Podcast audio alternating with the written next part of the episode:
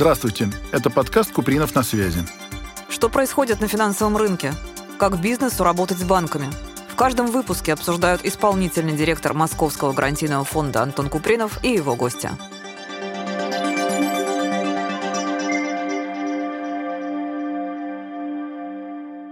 Добрый день. С вами исполнительный директор Московского гарантийного фонда Антон Купринов и наш гость, председатель Комитета опоры России по финансовым рынкам, гендиректор аналитического центра «Бизнес-Дром» Павел Саймиев. С Павлом мы знакомы тысячу лет, еще задолго до того, как я пришел работать в гарантийный фонд, когда работал в лизинговой отрасли, поэтому мы знаем друг друга давно и на «ты», если ничего не путаю. Да. Сегодня у нас интересная тема. Мы хотели бы поговорить, чем вызван оптимизм бизнесменов и кредиторов на рынке кредитования малого бизнеса, что есть льготного и хорошего для бизнеса, и как банки смогут помочь предпринимателям с финансами в это такое достаточно сложное, непростое время. Да, приветствую, друзья. Поговорим сегодня действительно про кредитование малого бизнеса и что сейчас э, хорошего. Потому что на самом деле не так все плохо, как, э, конечно, многие ожидали.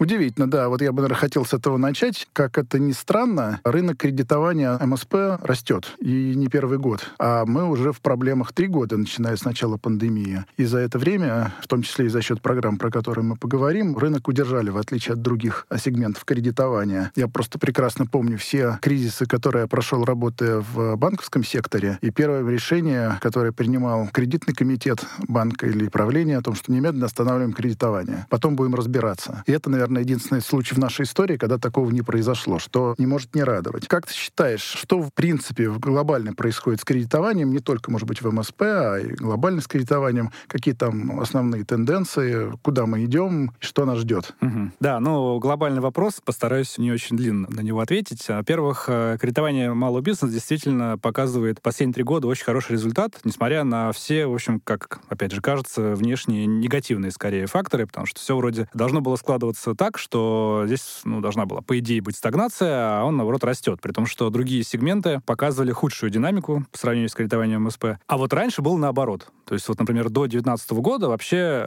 здесь было сначала падение на фоне роста и потреб кредитования, и корпоративного сегмента, а потом такой очень слабый-слабый рост, ну, тоже в районе такого, скорее, стагнации. И тогда все было в целом хорошо. А сейчас и пандемия, тут, значит, соответственно, сейчас э, такая достаточно сложная ситуация, и санкции, и различные ограничения, и давление на малый бизнес, бизнеса кредитование растет. Я думаю, что это как раз э, действительно заслуга, во-первых, программ поддержки и субсидирования ставок и всех других форм поддержки, которые оказываются кредитованию малого бизнеса. Наверное, два сегмента кредитования, которые такую беспрецедентную поддержку как раз получили. Это ипотека, конечно же, и кредитование малого бизнеса. Это вот первый важный момент. А второй важный момент, это, мне кажется, это отношение банков к отрасли, ну как отрасли, к сегменту, да, заемщиков, к малому бизнесу. Отрасли разные. А банки, наверное, может быть, тоже впервые за очень очень много лет, может быть, за всю историю вообще кредитования малого бизнеса в России, стали считать, что малый бизнес — это не маргинальный сегмент, это не плохой заемщик априори, которому можно давать только под очень высокую ставку, и то там где-то вот прикрыв немножко глаза, да, и боясь, что, в общем, закончится все это плохо, да, что малый бизнес на самом деле достаточно дисциплинирован, что он проходит даже тяжелую ситуацию не так плохо, как все почему-то вот от него ожидают, и что он ответственный, и малый предприниматель, он в ситуации, когда даже сложный какой-то период, он скорее будет склоняться к тому, чтобы обязательства свои выполнять и планировать все-таки свою деятельность на долгий период, а значит, ответственно подходить и к кредитам тоже. Ну и финансовая грамотность, наверное, тоже выросла, то есть тут все вместе. Ну, то есть, да, банки, наверное, думают, что, да, на будущее это мне нужны тоже клиенты, которые будут расти, и чьи лимиты будут увеличиваться, и персонал, и другие продукты будут продаваться. А не всем же работать стоп 400 компаний в стране, не все это выдержат. А на будущее, наверное, это не самый плохой сегмент и не самое плохое количество платежеспособных данных, понять банки, наверное, можно. Просрочка за последние два года снизилась в сегменте бизнеса, причем существенно. Сейчас вообще в среднем по всему портфелю она в районе 7%, даже чуть ниже 7%. И это вообще низкие показатели, потому что, например, в портфелях кредитов именно малого бизнеса в мире, ну, в большинстве стран мира, это выше. То есть, на самом деле, у нас очень низкий уровень просрочки по кредитам малому бизнесу. И он снижался. То есть он был выше в прошлом году, он был еще выше позапрошлом, он постепенно снижается. Это тоже вполне показывает ситуацию. Мне кажется. Да, это хороший тренд, и очень надеюсь, что он продолжится, потому что это очень хороший аргумент для соответствующих подразделений банков уговаривать руководство этот сегмент развивать, а не морозить, и не придерживать, и не относиться ему как по остаточному принципу. Помню, что не всегда просто было уговаривать начальство именно в этом сегменте работать и подходить к нему как-то особенно. Да, но здесь есть нюанс один только. А, вроде все так хорошо, но если мы посмотрим а, на, на структуру вот как раз распределения а, просрочки по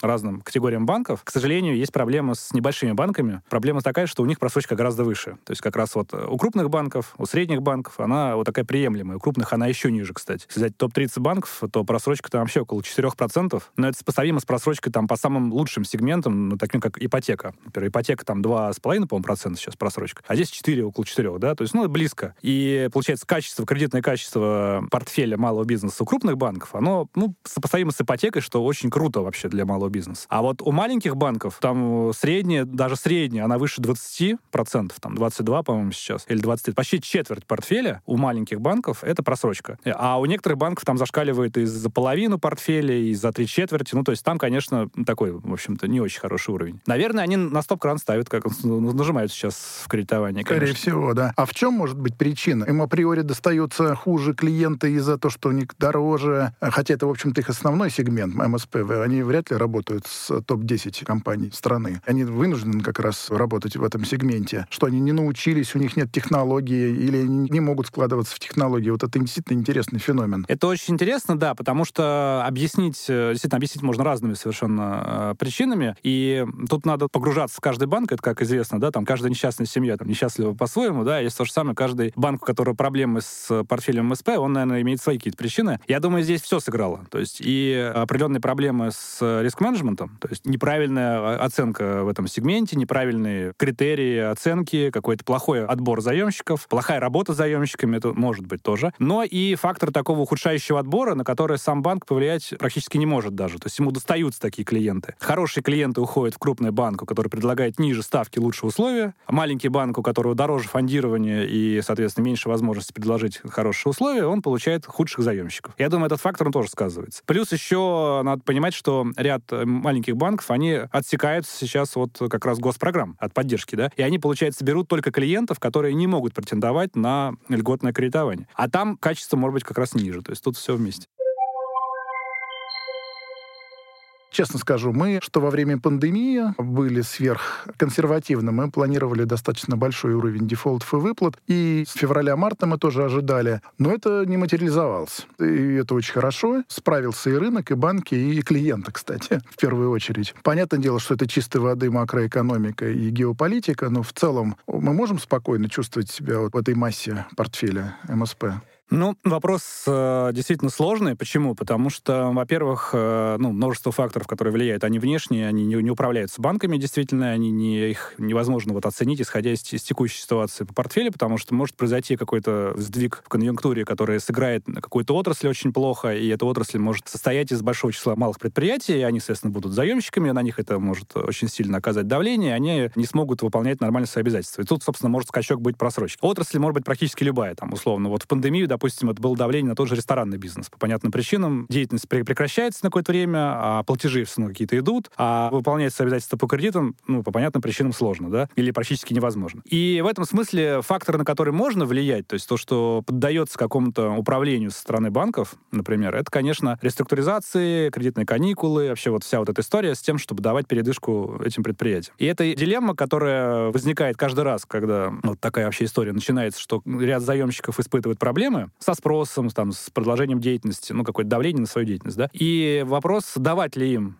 каникулы, реструктурировать ли кредиты, потому что можно реструктурировать и получить снова дефолт, хотя давать, соответственно, все эти необходимые пролонгации, отсрочки и так далее, но в итоге снова закончится тем же самым, что и не давать их, да. Это дилемма, которая на самом деле в России пока что уже несколько раз сыграла однозначно в пользу решения по каникулам и э, реструктуризации. То есть, что это на самом деле правильно. Потому что э, вот в пандемию, ну, например, три четверти заемщиков, которые получили э, соответствующие рестракты и пролонгации пролонгации и кредитные каникулы, совершенно нормально вышли в платежный режим после окончания этого режима. И еще из оставшейся четверти значительная доля, там больше половины, они не вернулись к нормальному графику платежей, они вынуждены были еще реструктурировать. Но потом все равно пришли к нормальным платежам. То есть подавляющее большинство заемщиков, получивших вот эти послабления, отсрочки, каникулы, они смогли нормально работать дальше. И мне кажется, сейчас тоже такая же ситуация в целом. То есть если у нас не будет какого-то колоссального шока для всего рынка, то малые предприятия, большинство, получив вот такую передышку, если там трудности какие-то есть, они смогут дальше нормально работать и обслуживать кредиты. Абсолютно согласен. Кстати, вспоминая наш опыт двухлетней давности, мы тогда тоже для себя приняли такое решение, и город на этом настаивал, что мы банкам подтверждаем любые реструктуризации кредитов, как банк считает комфортным, практически на основании одного письма, без сбора каких-то документов, анализа финансовой отчетности, что являлось бессмысленным и э, раздражающим фактором. И мы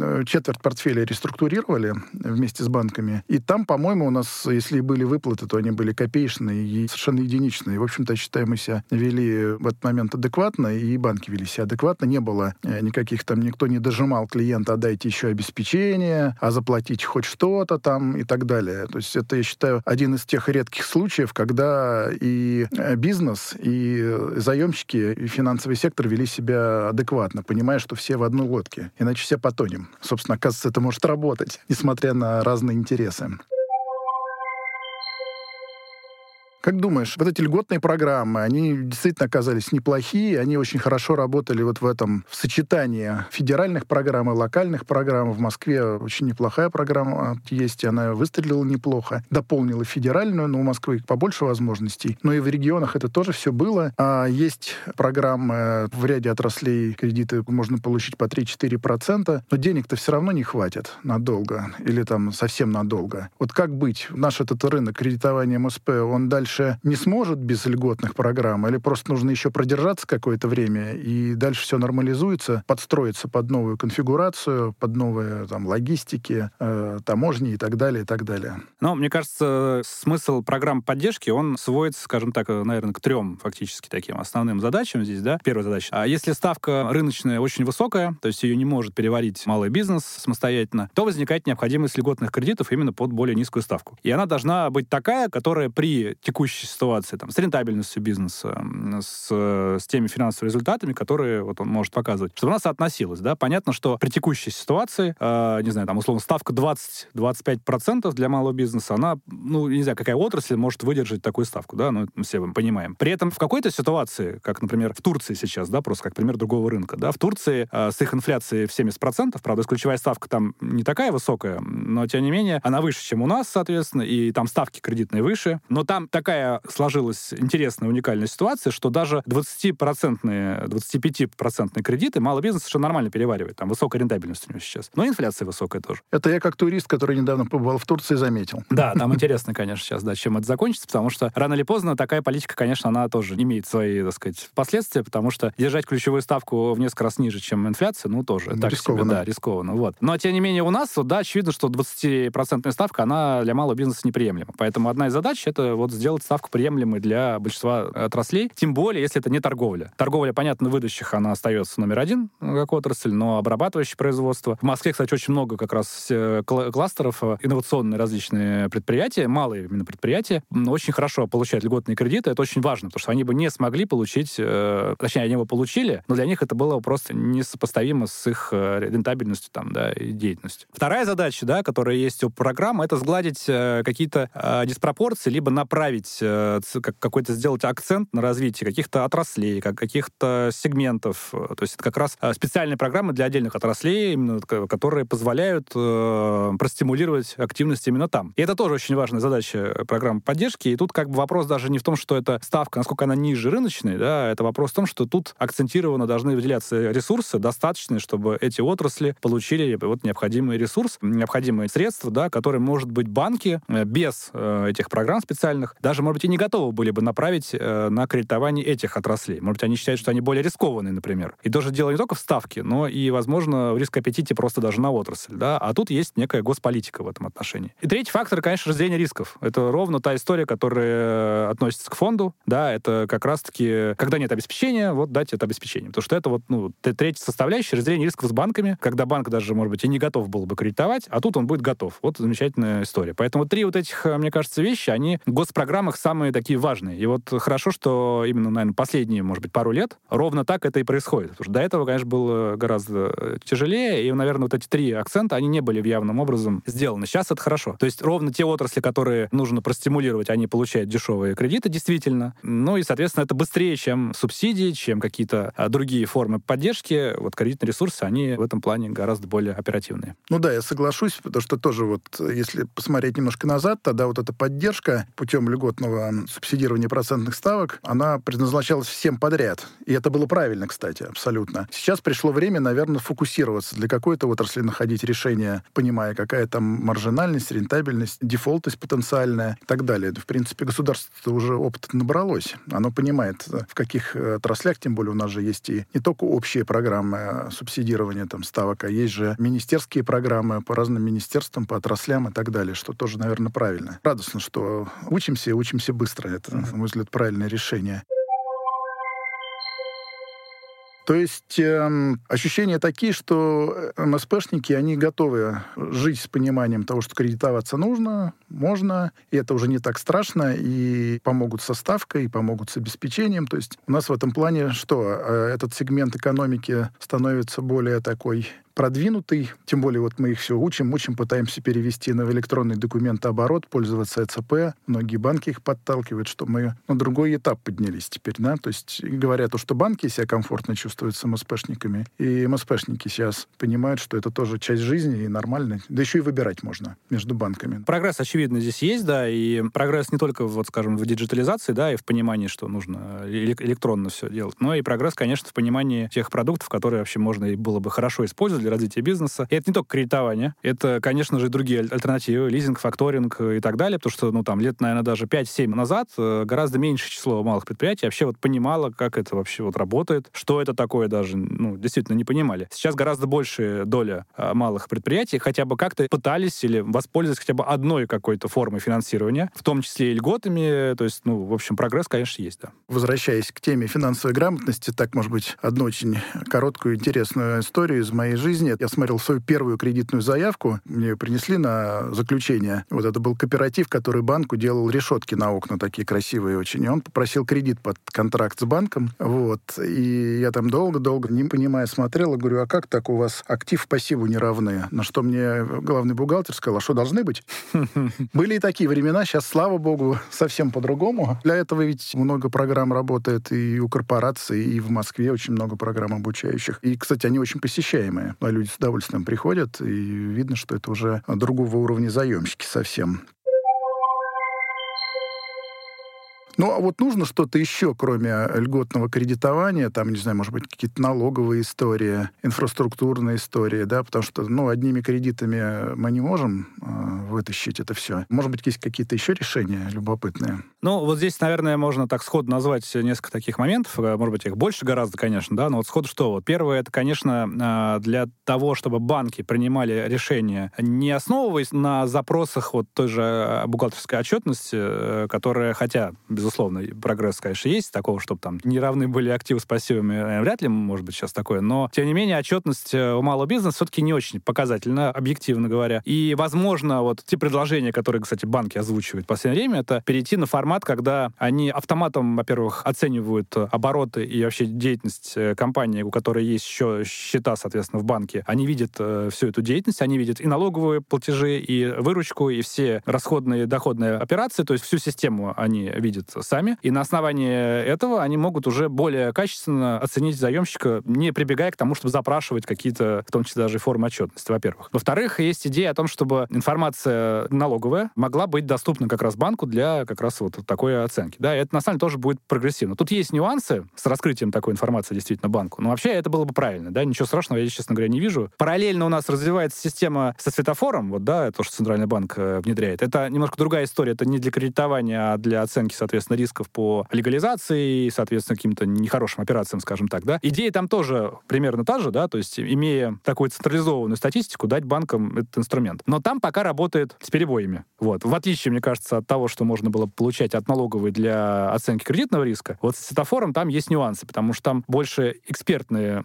оценки начинают влиять, да, и зачастую там банк не сходится с ЦБ, клиент банка, который на расчетно-кассовом обслуживании, он должен доказывать, что он не дурак, или, точнее, не преступник, который там занимается непонятно чем. Ну, там много нюансов. Поэтому там сложнее. А вот с налоговой информацией для оценки кредитного риска, мне кажется, это прям вот очень правильно будет. Да, это совершенно другие скорости обеспечит и глубину понимания, и не будет вот этого пинания друг друга «ответь на это, ответь на это». Мы, кстати, тоже это понимаем, и мы тоже в свое время выстроили такую неплохую систему риск-менеджмента и андеррейтинга, но сейчас под влиянием вот этих скоростей, под необходимостью успевать и за банками мы тоже подстраиваемся. Вот мы сейчас запустили э, систему так называемых потоковых поручительств с Сбербанком, там, где мы вообще говорим, что, ребята, вот э, небольших сумм, мы готовы ваше решение принимать полностью и не спрашивать ничего, не копаться. Надеемся, что у вас все это отработано и будет работать хорошо. Посмотрим, потому что мы уже ожидаем, видим, что количество заявок уже очень приличное. И в этом смысле, наверное, всем надо идти туда. Вот, к сожалению, вот у гарантийных организаций меньше возможностей вот делать аналог зонта, как в корпорации. Они в силу своего статуса акционерного общества, у них больше возможностей, но, тем не менее, какие-то решения похожие и мы, регионы должны тоже делать.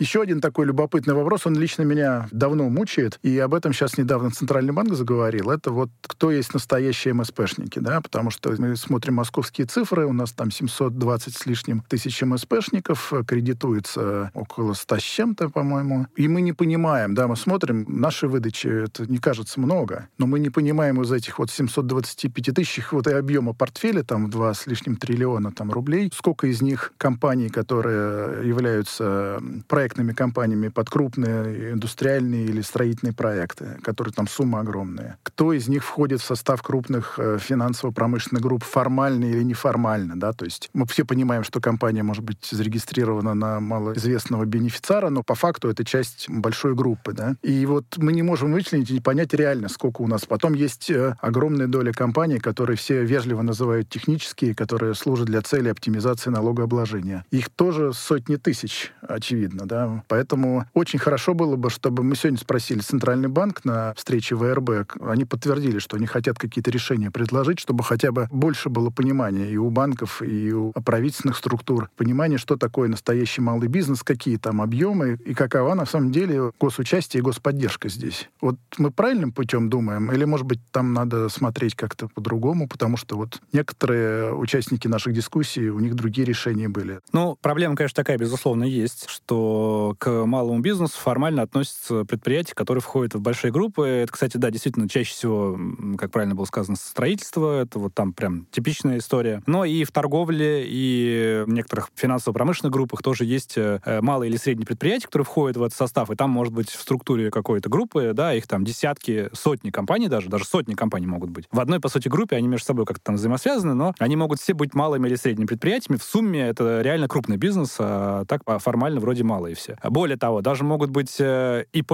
которые реально выполняют задачу такую же дробление потоков, там, бизнеса, и они вот э, в группе, по сути, стоят. Хотя группу компании можно выделить, а группу ИП, э, как бы, да, ее вот нельзя так выделить. Соответственно, это не проблема чисто российская, то есть, на самом деле, во всем мире есть история с тем, что крупный бизнес, он иногда структурируется так. Цели, они тоже понятны, то есть цели, на самом деле, как правило, две. Налоговая оптимизация, по понятным причинам, в том числе там внутри происходит какое-то э, выделение центров прибыли и, наоборот, центров издержек, э, трансфертное ценообразование, которое внутри, опять же, групп таких, которые на самом деле именно так направляют финансовые потоки, чтобы в том числе снизить налоги, сборы и так далее. Да? И группа так и, и делается специально. Вот. Вторая задача в том числе это защитные механизмы, опять же, и там разные акционерные защитные как бы истории, защита от рейдерства в том числе и так далее. Да? Но сказать, чтобы это была превалирующая история, наверное, нет. То есть налоги и какая-то вот э, такая экономика экономии это основное, и в России в том числе. Но у нас, наверное, еще действительно становится актуальным третья составляющая, это использование господдержки. То есть действительно ряд э, формально малых предприятий, которые на самом деле часть крупных, они получают еще к тому же и господдержку через льготные кредиты, через, может быть, субсидии даже и так далее. И вот сейчас Центральный банк предлагает новые критерии отнесения к малому бизнесу, то есть действительно сейчас разрабатывается новая система, для того, чтобы прежде всего не давать льготы, которые предназначены малым предприятиям, по сути, крупному бизнесу. Вот это, наверное, главная задача. Конечно, параллельно еще с этим будет решена задача более жесткой статистики, потому что мы действительно не видим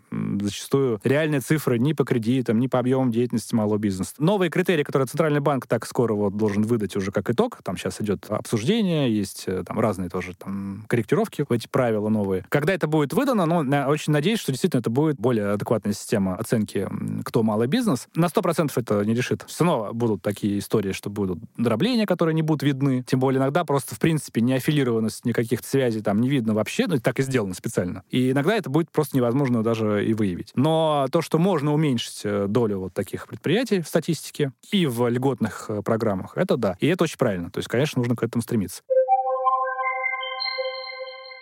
Павел, а вот э, поскольку беседа идет к концу, традиционно мы спрашиваем участников встреч, какие можно советы дать малым предпринимателям, как относиться к банковскому кредитованию в нынешней ситуации, о чем думать, как себя вести правильней в такой ситуации, чтобы ты как эксперт мог посоветовать им? Ну, во-первых, нужно, даже если нет, может быть, какой-то, как кажется, острой необходимости кредитоваться или там задачи как-то развития бизнеса могут э, быть решены без привлечения финансирования, тем не менее попробовать хотя бы получить получить, скажем так, предложение от банка, вообще вот его оценить с точки зрения, какая будет стоимость денег или других э, вариантов финансирования, потому что банк может предложить и э, какие-то факторинговые, лизинговые и так далее программы, которые, может быть, его дружественные компании могут предложить, сам банк может в том числе это дать. То есть нужно прийти в банк и попробовать, по крайней мере, составить для себя варианты финансирования, в том числе льготные программы, чтобы банк именно все это расписал и показал. И банки идут навстречу сейчас очень как раз хорошо это могут продемонстрировать, потому что ему сегмент важный. Малый бизнес для банков, как мы уже выяснили, да, это хороший клиент в целом. И так банки и относятся к малому бизнесу. Задачи предложить какие-то невероятные ставки, очень высокие у банков нет. Наоборот, они стараются как раз даже сами предлагать сразу льготные программы, прежде всего, если они могут их предложить данному предпринимателю, да, в его отрасли. Соответственно, прийти в банк и вот это все получить, эту информацию, да, то есть не приходить с конкретным запросом, мне нужно вот столько-то денег на такой срок, под такой, то есть прийти именно с запросом, что вот мой бизнес вот такой. Какие варианты финансирования, в том числе льготные программы, мне вообще доступны. А может быть, прийти э, в фонд тоже, да, вот не в банк, а в фонд и получить тоже по этому поводу консультацию. Может прийти в департамент предпринимательства Москвы, там, в ГБУ «Малый бизнес» Москвы, например, где расскажут все эти варианты. То есть вот прежде всего нужно малому бизнесу, главный совет сейчас, да, это оценить, что вообще он может получить. Подавляющее большинство предпринимателей, которые даже знают, что такое кредиты, льготные кредиты и все остальное, они э, часто просто даже не обращаются. Потому что они считают, мне сейчас не нужно, и я даже не буду оценивать оценивать, что вообще есть. А если он на самом деле придет и получит вот такую справку, может оказаться, что есть какой-то льготный кредит, который будет ему очень вообще прям в тему в его бизнесе, и тогда он за ним придет и уже по получит. Вот главный совет, и не нужно бояться это запрашивать. Банки это очень хорошо рассказывают сейчас. Ну, кстати, мы с этого года запустили консультационный центр при нашем фонде, потому что, когда заработали льготные программы, нужно было людям объяснить, где есть, что есть. Мы могли ну, спросить у банка, где свободные лимиты, и вот мы это запустили, и, в общем-то, показал свою нужность, эффективность. Так что приглашаем клиентов, которым надо рассказать, где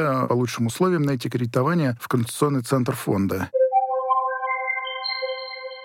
Мне кажется, интересная получилась беседа. Спасибо тебе огромное за то, что смог присоединиться. Э, Наверное, надо пожелать нашим слушателям э, и всем нам э, терпения, уверенности и как бы ожидания того, что мы справимся с этим, как, в общем-то, раньше мы всегда и справлялись. А тебе огромное спасибо и остаемся на связи. Спасибо, да, на связи.